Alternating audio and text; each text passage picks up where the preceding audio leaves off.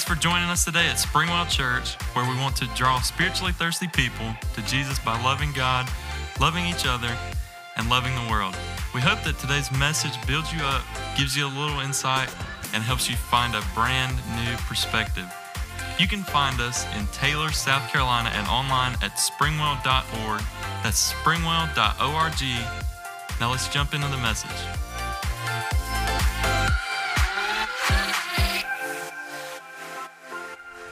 Well, it was awesome. Uh, for those of you that don't know, that song, uh, You Alone, is actually written by our worship team, if you're new to Springwell, and I think it's pretty awesome. Uh, what we found out this week was there, there, it's actually hit the playlist on uh, His Radio.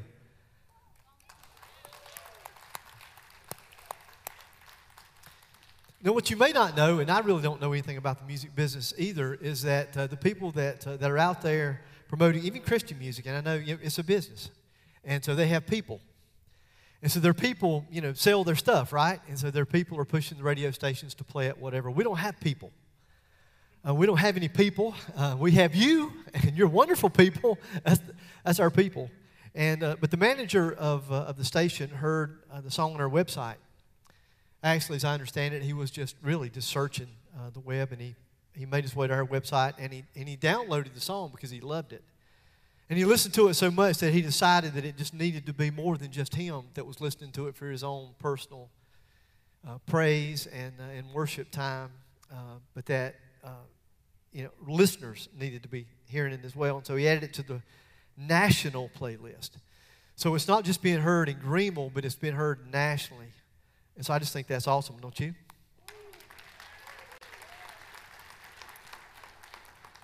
And, uh, you know, I don't know uh, the politics of, I don't fool politics, period. Y'all know me. So, uh, church or music, business, it, you know, I don't pay attention to that stuff. But it would be so cool, I think, if, if you would just, just call them. That's a, I don't even know how you do all that stuff. That's an email, um, whatever you can do. Will you just tell them that you appreciate the fact that they're, they're doing that? They didn't have to do that. And again, it's just uh, huge for me to know that uh, our team has been able to have uh, a blessing, to, to, share that blessing with somebody else. And so I just think that's huge. And so if you'll just kind of let them know that you appreciate them taking their time to do that, that would be, uh, that'd be awesome.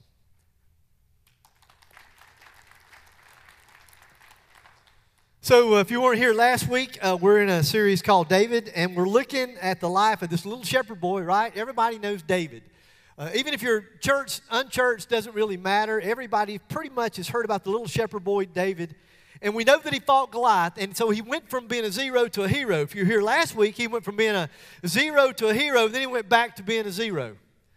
So, uh, what happened? He made a terrible mistake. And all because of fear, he forgot about taking down the big bad Philistine giant. And he ran from his father in law, King Saul. And the problem that we learned last week. The problem with making bad decisions is bad enough that the decisions that we make affect us. That's bad enough, right? That we mourn, that we grieve, that we hurt over how it affects our lives. But, but we seldom, if ever, make decisions, bad decisions, that just affect us. They also affect the people that we love the most, it seems. And if you were here last week, we looked at the story 85 people died because he made a bad decision based on fear. And so today we find David right on the heels of that bad decision that left him in a terrible place. And so the story takes place, so I read, about a 1,000 years BC, about 3,000 years ago from, uh, from our date. And there is uh, so much detail that I'm going to skim through a lot of the story. So I would encourage you to go back to 1 Samuel, maybe start with chapter 17, and just kind of, again, just, and it will bless you so much. I love the story of David because the story of David it's not just that he went from a little shepherd boy to being a hero, but that he went back to zero, then back to a hero, and then back to zero. Are you with me? And that's real life, isn't it? That's where most of us live. That that uh, you know, suddenly we we we find the blessings of God and we're living for Jesus and things are going well, and then somehow we just lose it. We don't even know how. We don't know how we get from here to here, but somehow we do. Right? Bad decisions, stupidity, fear and fear that we found last week, fear leads to stupidity. And that's real life. So David, when David steps onto the scene, he steps onto the scene as this little shepherd boy that ends up as a warrior who killed the giant and he was about 15 years old when he killed Goliath, and he immediately becomes the most popular person in the nation of Israel. And then something terrible happens. Something terrible happens because he becomes a fugitive because his, his daddy in law, he married into the family. He married, the king saw the influence and the power that this little fella had. And he said, You know what? I, he was very insecure. And so he said, You know what? I, I need him in my family because he has influence, and influences power. So I wanted him to be, a, to be a part of the family. Well, he did. And so David married one of the king's daughters. And then as he got into the family, he became best friends with the king's son. But King Saul was incredibly insecure and terribly jealous. He became terribly jealous of David. He was a threat. So, long story short, David becomes a fugitive and he runs for his life because he's afraid that the king is going to do everything he can, and he would, to kill him. So, today we're going to pick up with David in his fugitive years, uh, surrounded by his, uh, by his merry men, kind of living off the land, trying to stay away from the Philistines, but at the very same time, he can't go home because he's not safe in his own country. Although there was a period of time when he was a hero, he was a national hero, and everybody loved David and now nobody's really sure how to feel about David. And so he ran. So he's not feeling welcome in his own country. So the story begins in 1 Samuel 25. Now Samuel died. And all Israel assembled and mourned with him. They buried him at his home in Ramah. Then David moved down into the desert of Paran.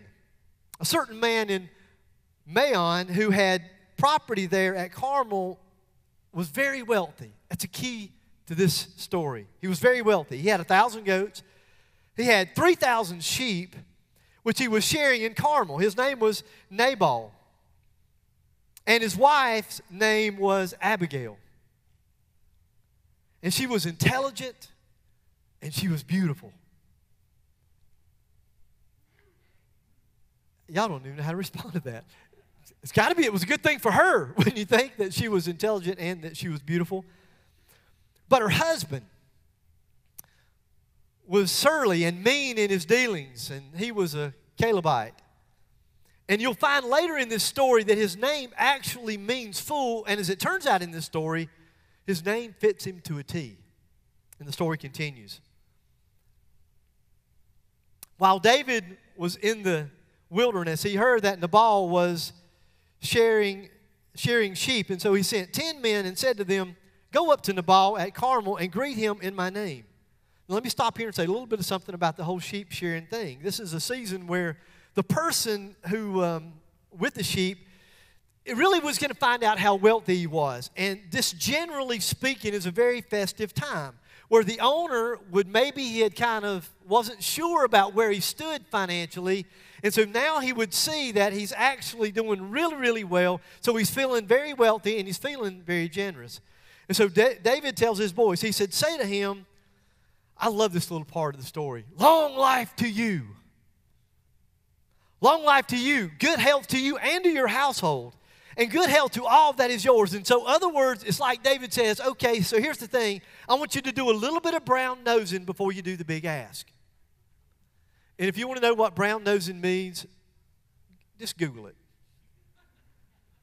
Then David says, he says, now I hear that it's sheep shearing time. When your shepherds were with us, we didn't mistreat them. In fact, the whole time they were at Carmel, nothing of theirs was missing. Ask your own servants. If you don't believe me, then ask your own servants. They're going to tell you.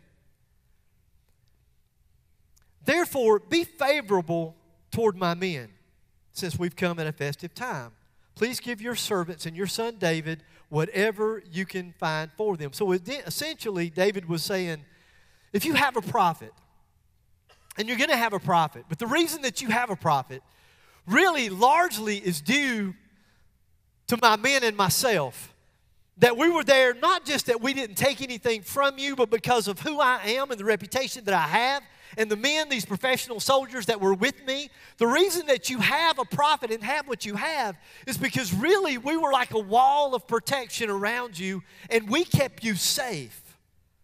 We didn't steal anything from you. And if you don't believe me, just ask your own men. They'll tell you that's the truth. So it sounds like David is a warrior, a little bit of a politician, and certainly he's a businessman, right?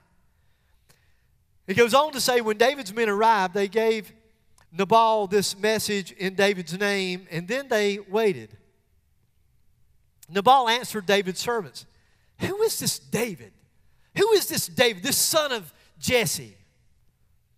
Many servants are breaking away from their masters these days. Why should I take my bread? Why should I take my bread and my water and the meat that I've slaughtered for my shares and give it to men that are coming from who knows where? In other words, I know exactly who you're talking about. Oh, I know who you're talking about. I know who David is. I know David's men. I know David's reputation. I know him and I know him well. But I also know that he's a fugitive. I'm not sure of, of the inner dealings that, that happen within the family, but I know that the king is so angry that literally he wants to kill his son in law. I know that much. And besides that, I didn't ask for his help. I didn't ask for any of his help. I didn't ask for his protection. I never went to David and said, Look, you, you, can, you can help me out by surrounding my men. People know who you are. You carry a reputation with you. I never said a word to him, so I don't owe him squat. David's men turned around and they went back, and when they arrived, they reported every word. And David said to his men, I love this part too. Strap on your, on, on your sword, fellas. I'm going to strap on mine and we're going to go take names and kick rear end. And I don't know about you, but when I first read this part of the story, I'm feeling kind of good about David. Anybody else? I mean, because if you've been with the story of David, you know that David at one point that David was a little bitty shepherd boy, maybe 15 years old, and he faces Goliath. And he faced Goliath because God had set him up prior to that by facing the lion, right? And the bear. And so he's built some confidence. And so as he stands before Goliath, this little guy, this little teenage boy, this little guy who's probably uh, less than five feet tall, stands up to a giant and he defeated the giant. But then he, because of fear, because of, he was afraid of his, of his own father in law, he ran for his life. And so he's made some terrible mistakes, all because of fear. So, at this part in the story, when I kind of read this, I go, yes, it's about time. It sounds like I might be the only one, but that's kind of what I thought. And the story continues. One of the servants told Abigail, Nabal's wife, David sent messengers from the wilderness to give our master his greetings, but he hurled insults at him. And these men, honestly, Abigail, they really were. They were very good to us. They didn't mistreat us. And the whole time that we were out in the fields near them, nothing, nothing was missing. And then he said, day, night and day, they were, they were a wall around us the whole time as we were shepherding herding our sheep near them. Do you get that picture? So this is the man to say, listen, man, this is legit. They're talking to his wife, Abigail, and they say, listen, man, this story, it's legit. Now, I want you to think it over and see what you can do because disaster is hanging over our master. Let's be honest. They're thinking it's not just hanging over, uh, over our master, it's hanging over us. It's hanging over his household. He is such a wicked man that no one can talk to him. In other words, your husband is an idiot. I mean, he is completely and utterly stupid. Does he not have any idea of who he's dealing with? This is David the great warrior. I know he's a fugitive. I know he's run, on the run. I know that things didn't look good for a period of time, but we believe that he's still the man that he was. And your husband's an idiot. Then the text says that Abigail acted quickly. She took 200 loaves of bread, two skins of wine, course, that was grape juice for all the Baptists. That's not even in my notes. I just thought I would throw that in for fun. Two skins of wine, five dressed sheep, five measures of roasted grain, a hundred cakes of raisins. Every time I see that, I see Little Debbie cakes. I don't know why. So this afternoon, I'm going, I'm going somewhere and getting me a Little Debbie raisin cake anyway. And 200 kegs of pressed figs and loaded them on donkeys with servants and then she told her servants, Go ahead and I'll follow. But she didn't tell her husband, Nabal. Smart woman. We've already seen that she was intelligent, right? And she was beautiful. As she came riding her donkey into a mountain ravine, there were David and his men descending toward her, and she met them.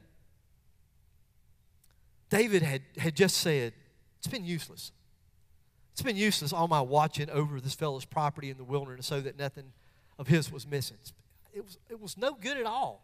It's like we wasted all of our time and all of our energy. He has paid me back. Notice, notice those words. He has paid me back evil for good. I did him good. I watched over him. He didn't ask. I just did it out of the goodness of my heart. I watched over his men. And so he's going to repay me evil for the good that I've done. May God deal with him. May God deal with David. Be it ever so severely if by morning I leave alive one male. Oh no. If I leave alive one male of all who belong to him. Wow. So I was feeling really good a few minutes ago. You know, when we first entered into the story, I thought, okay, David, David looked a little bit wimpy at times, you know. I mean, he was big king, he, he was he was a young shepherd boy who, who faced the giant and he was a hero, but then out of fear, he got in trouble. And then now we look at him and here again, so it looks like he's, he's going to be restored back to the warrior that we thought that he was, the, the warrior that we knew that he was. But then we didn't think, wait a minute, he's out for revenge. And he's just not going after Nabal, he's, he's going after all of his family. And all of his men that he once protected, now he's going to slaughter. This is just going to be ugly. You just get this feeling. So when Abigail saw David, she quickly got off her donkey and she bowed down before David with her face to the ground. And this is this is just weird. It's weird because she is the wife of a wealthy businessman. And David, this is not King David. This is David the fugitive. And so it's just weird if, if you had been in this culture, you would have, as soon as she had, as soon as she bowed her face to the ground before him, you would have thought, whoa, now wait a minute. Does she not know? Does she not understand? You would have thought, you would have started to wonder what's going on here. Something obviously that I don't see. And it's amazing to me because she catches David completely off guard. He wasn't expecting. So she begins to treat David. Wow, this is so powerful. She begins to treat David as if he is already the man that she hopes that one day he'll be. And I'm telling you,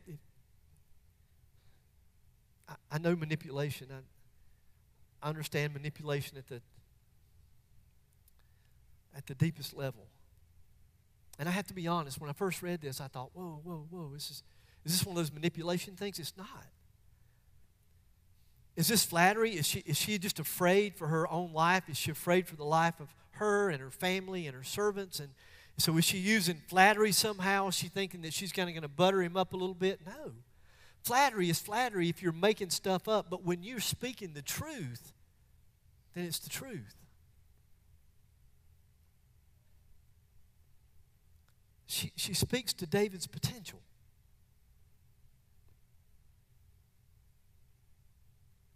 Somehow, she, she's a very intelligent woman. Somehow, she's able to look past what he's about to do and speaks to his future. And I think this is so awesome. I think it's awesome because that's what we really try hard to do as a church. We reach, it's no secret, we reach a lot of broken people, people that are broken, people that are beat down, people that walk through the doors of our church every single week that are just sure that nobody, nobody believes in them. And maybe the truth of it is, is that as they look around at family and friends, they don't see a lot of people that do.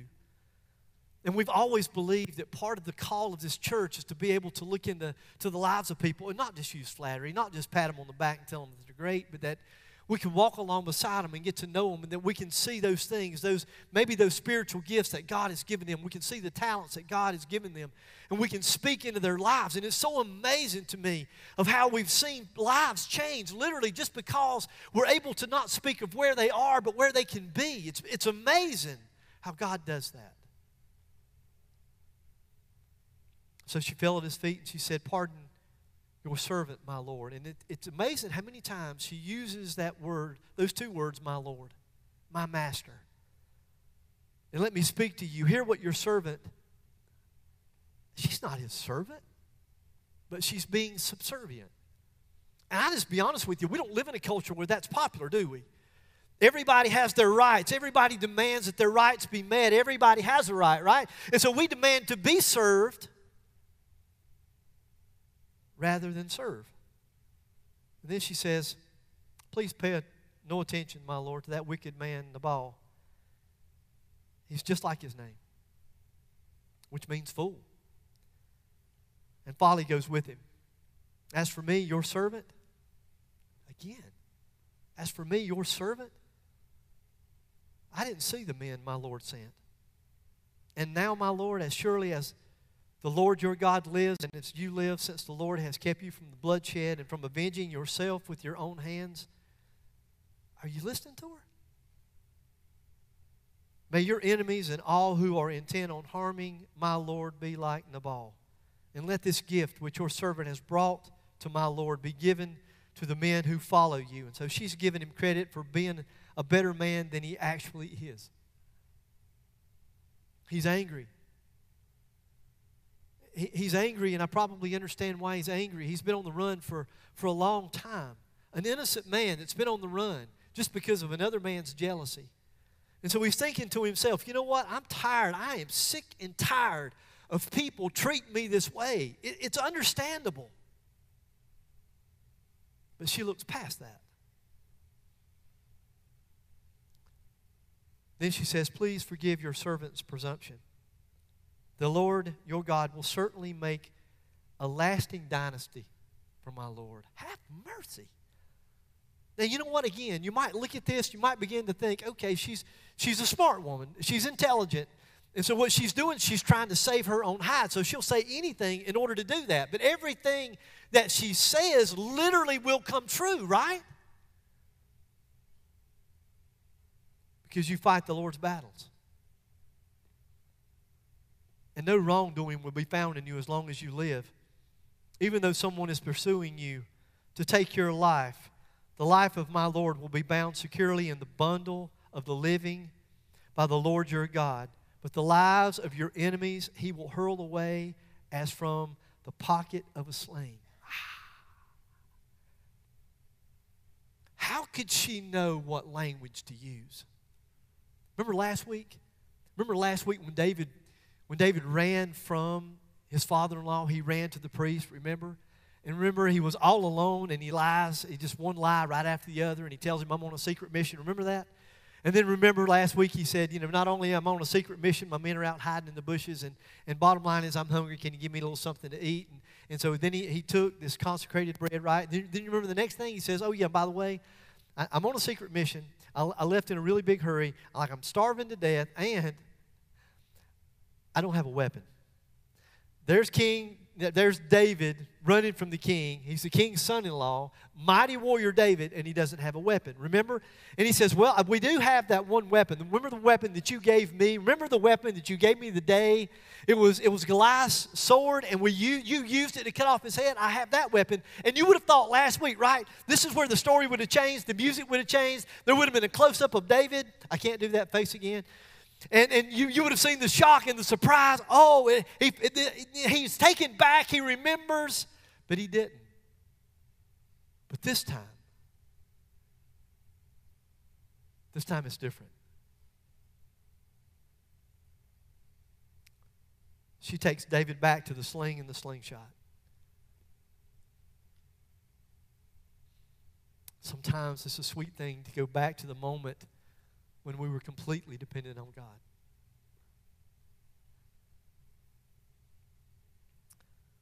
When the Lord has fulfilled for my Lord every good thing he promised concerning him and has appointed him ruler over Israel,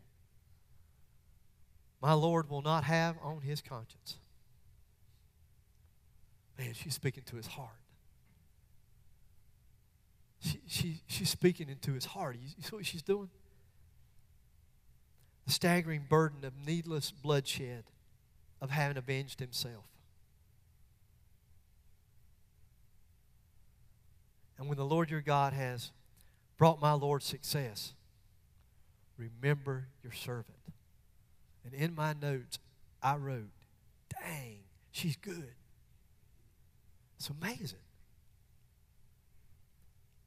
The power of the power of believing in someone else, the power, the ability. This had to be one of those Holy Spirit moments where God began to speak to her and she began to see in David, not, not that she looked at David the warrior, she was able to look at David, David's heart. There had to be something, there had to be a story that was told. There was more that was said about David than, than he was just a mighty warrior. She had to hear those stories of a man that was full of compassion, a man that had heart, not just a warrior, not just a man who was after bloodshed. So she spoke to his heart. It's amazing. And then suddenly David comes to his senses. His emotional temperature starts to drop and he, he sees things in a brand new way. David said to Abigail, Praise be to the Lord, the God of Israel, who has sent, who has sent you today to meet me. Wow. Boy, he's missed it. He missed it when he was talking to the priest. He had every opportunity to see it then. But somehow, time and, and hurt and time and pain has allowed him to see things that he could never see before. May you be blessed for your good judgment and for keeping me from bloodshed this day. Thank you that you've spoken truth into my life and you've kept me from avenging myself with my own hands. Otherwise, as surely as the Lord, the God of Israel, lives, who has kept me from harming you, if you had not come quickly to meet me, not one male belonging to Nabal would have been left alive by daybreak. Then David accepted from her hand what she had brought him and said, Go home in peace. I've heard your words and granted your request. So let me try to tell you what happened next and kind of wrap the story up. Long story short, uh, Abigail goes home and she tells her husband what happened. And according to verse 37, his heart failed him and he became like a stone. About 10 days later, the Lord struck Nabal and he died. So the Lord, so David heard about what happened and he sent for Abigail and he asked her if she would marry him and they lived happily ever after. I have no idea if they lived happily ever after. Uh, but it just sounds like that would be the great end of a perfect story, right? I don't know exactly what happened, but here's what I do know. If you look at the story, then there, we have three characters. First, there is Nabal, and he returns evil for good, right? David took care of him, took care of his stuff, took care of his men, took care of his sheep, took care of his goats. It was because of David's protection that he was prosperous. And instead of returning good for good, he just returned evil for good. Second character in the story is David. He was about to return evil for evil, which makes sense. It just does. It makes sense if you've read the Old Testament at all. It just makes perfect sense. I mean, in the Old Testament, it was an eye for an eye and a tooth for a tooth. That's just the world that they lived in. And so, honestly, if you look at that, there's not many of us that will hardly blame David it's just the innocent lives that would have been lost. That would have been the thing that would have been hard for us to understand. But again, if you look at the Old Testament, people died all the time in the Old Testament. Life was cheap in the Old Testament. And then the third character. The third character in the story is Abigail. And she's amazing, isn't she? Her response is, is amazing. Her judgment is amazing. Her approach is amazing. There's just this sense in which she is like way, way, way, way ahead of her time. She's, she's the wife of a wealthy businessman, and yet she becomes subservient to a fugitive. None of that really makes sense. It just doesn't. It doesn't make sense at all. You would think it was, if she's just intelligent, but it goes beyond just some kind of intelligence. It goes beyond preservation. It goes beyond that because what we see in her, in her words are truth. She speaks truth into the life of David. It says, I know how you feel, but this is not who you are. I know your heart. She's way ahead of her time. And she's a reflection of the New Testament. Because when Jesus showed up, he returned good for evil.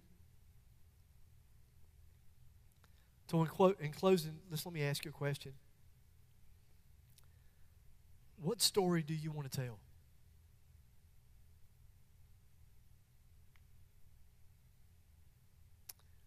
David sitting on a mule, and perhaps he can see the smoke from the campfires where these men that he had protected were shearing sheep. He's maybe just a few hundred yards away from a very different kind of story. And Abigail stops and she speaks to his future. And she says, I love this. She says, Is this really the story that you want to tell?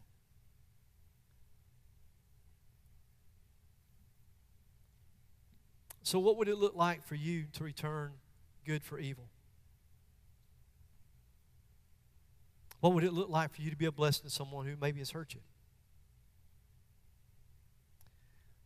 What would it be like for us as a church to just love people? To just faithfully love people? To love people who've maybe hurt us.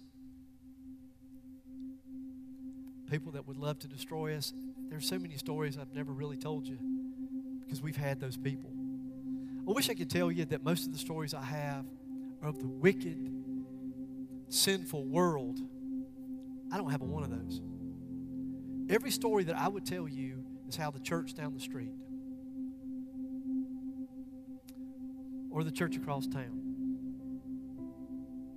have literally come after us. That's the truth. I've never told you those stories because that would just be returning evil for evil. What if we just loved? What if we just embraced? What if you just loved? What if you just embraced? And I know that for some of you, you have a story to tell a story of abuse, a story of hurt, a story of pain. I know. And I know that for you, if you told us your story, we would go, hey, we'll help you. I mean, I got some guys at church, I'm telling you. I could take them to the side and say, look, I need you to take somebody out this afternoon. I'm pretty sure I got some guys that do it. They'd ask Jesus to forgive them tomorrow, but they would enjoy taking them out today.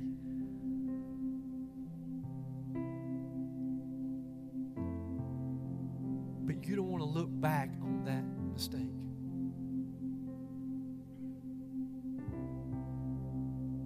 So, what would it look like for you to return good for evil? If you're not a follower of Jesus, here's what I want you to know.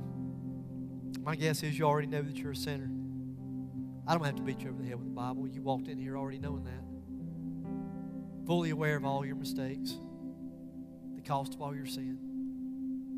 You walked through the doors understanding that uh, the decisions that you've made have hurt other people that you love.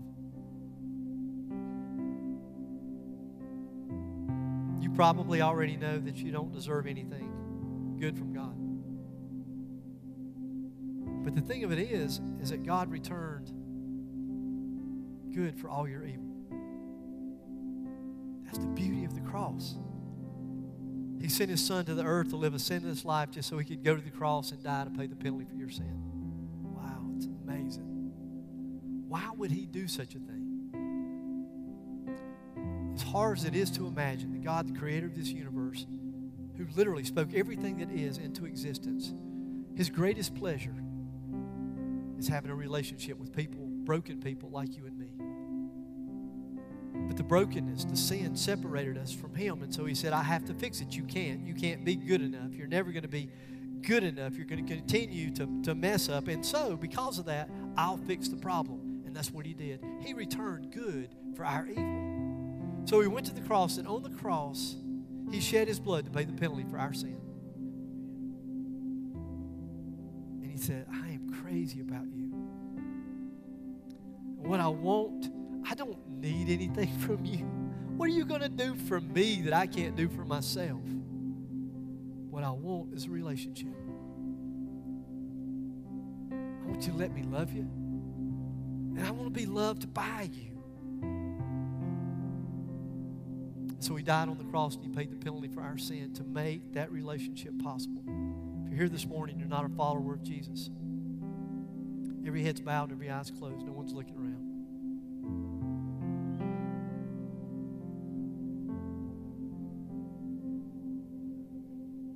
Maybe you'd pray a prayer or something like this. You'd say, Heavenly Father, I confess to you that I am a sinner.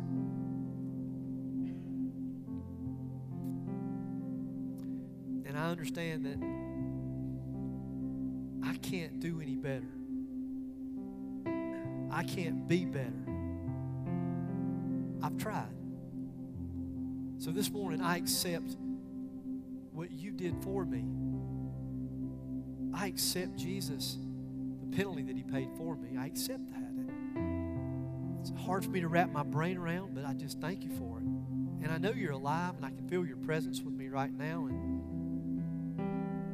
I just simply want to ask that you forgive me of my sin.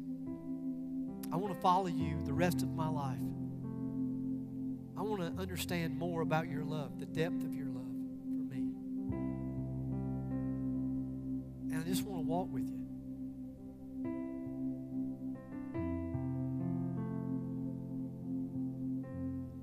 Sweet Lord Jesus, thank you so much for, uh, thank you for the power of your word, Lord. Thank you for the, the story of somebody like David. You know, God, the church, we've, least the church I grew up in, and what I remember, David is a man after God's own heart, and it was he was a great warrior. He defeated Goliath. There's all these other things, Lord, that I failed to see that he was that he was human and that he failed you. And God, that you put incredible people in his life to be able to speak truth into his life. And God, that truth changed him. He was sensitive to that truth. And Lord, if there's hope for somebody like David, there's hope for somebody like me.